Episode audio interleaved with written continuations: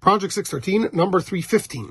Today we have a number of mitzvahs as well. The first mitzvah is we're not allowed to pervert the justice of an orphan or a convert. Now, obviously, we learned yesterday you're not allowed to pervert any justice, but here you have an extra prohibition. So if someone uh, uh, doesn't do justice by an orphan or a convert, they have violated, if a judge doesn't uh, uh, do justice, they have violated two commandments, not just the regular commandment, but an additional commandment uh, regarding an orphan or a convert. Positive mitzvah number 177 tells us that a judge must treat um, both people in a case fairly.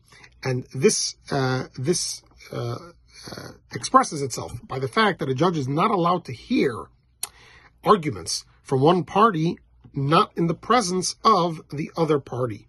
He's not allowed to, because then he can hear something, believe it without being objected to, and and the other party is at a, is at a disadvantage.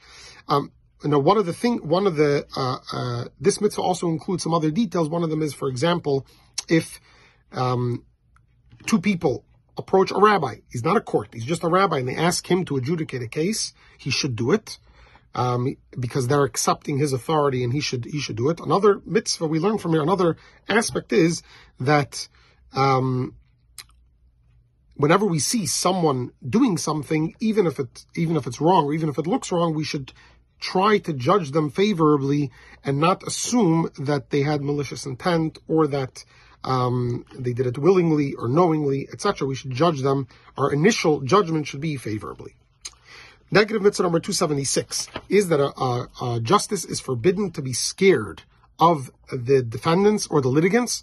Um, in other words, I'll say this guy's a, a, strong person or a powerful person, and if I uh, rule against him, he'll punish me or he'll, he'll take revenge. Uh, it's a biblical prohibition for a judge to take that into consideration. And negative mitzvah number 274 is that a judge is not allowed to take bribery, even if he thinks it's bribery to do the right thing.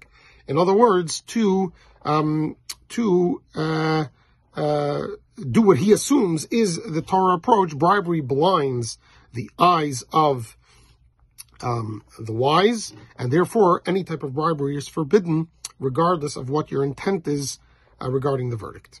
Have a wonderful day.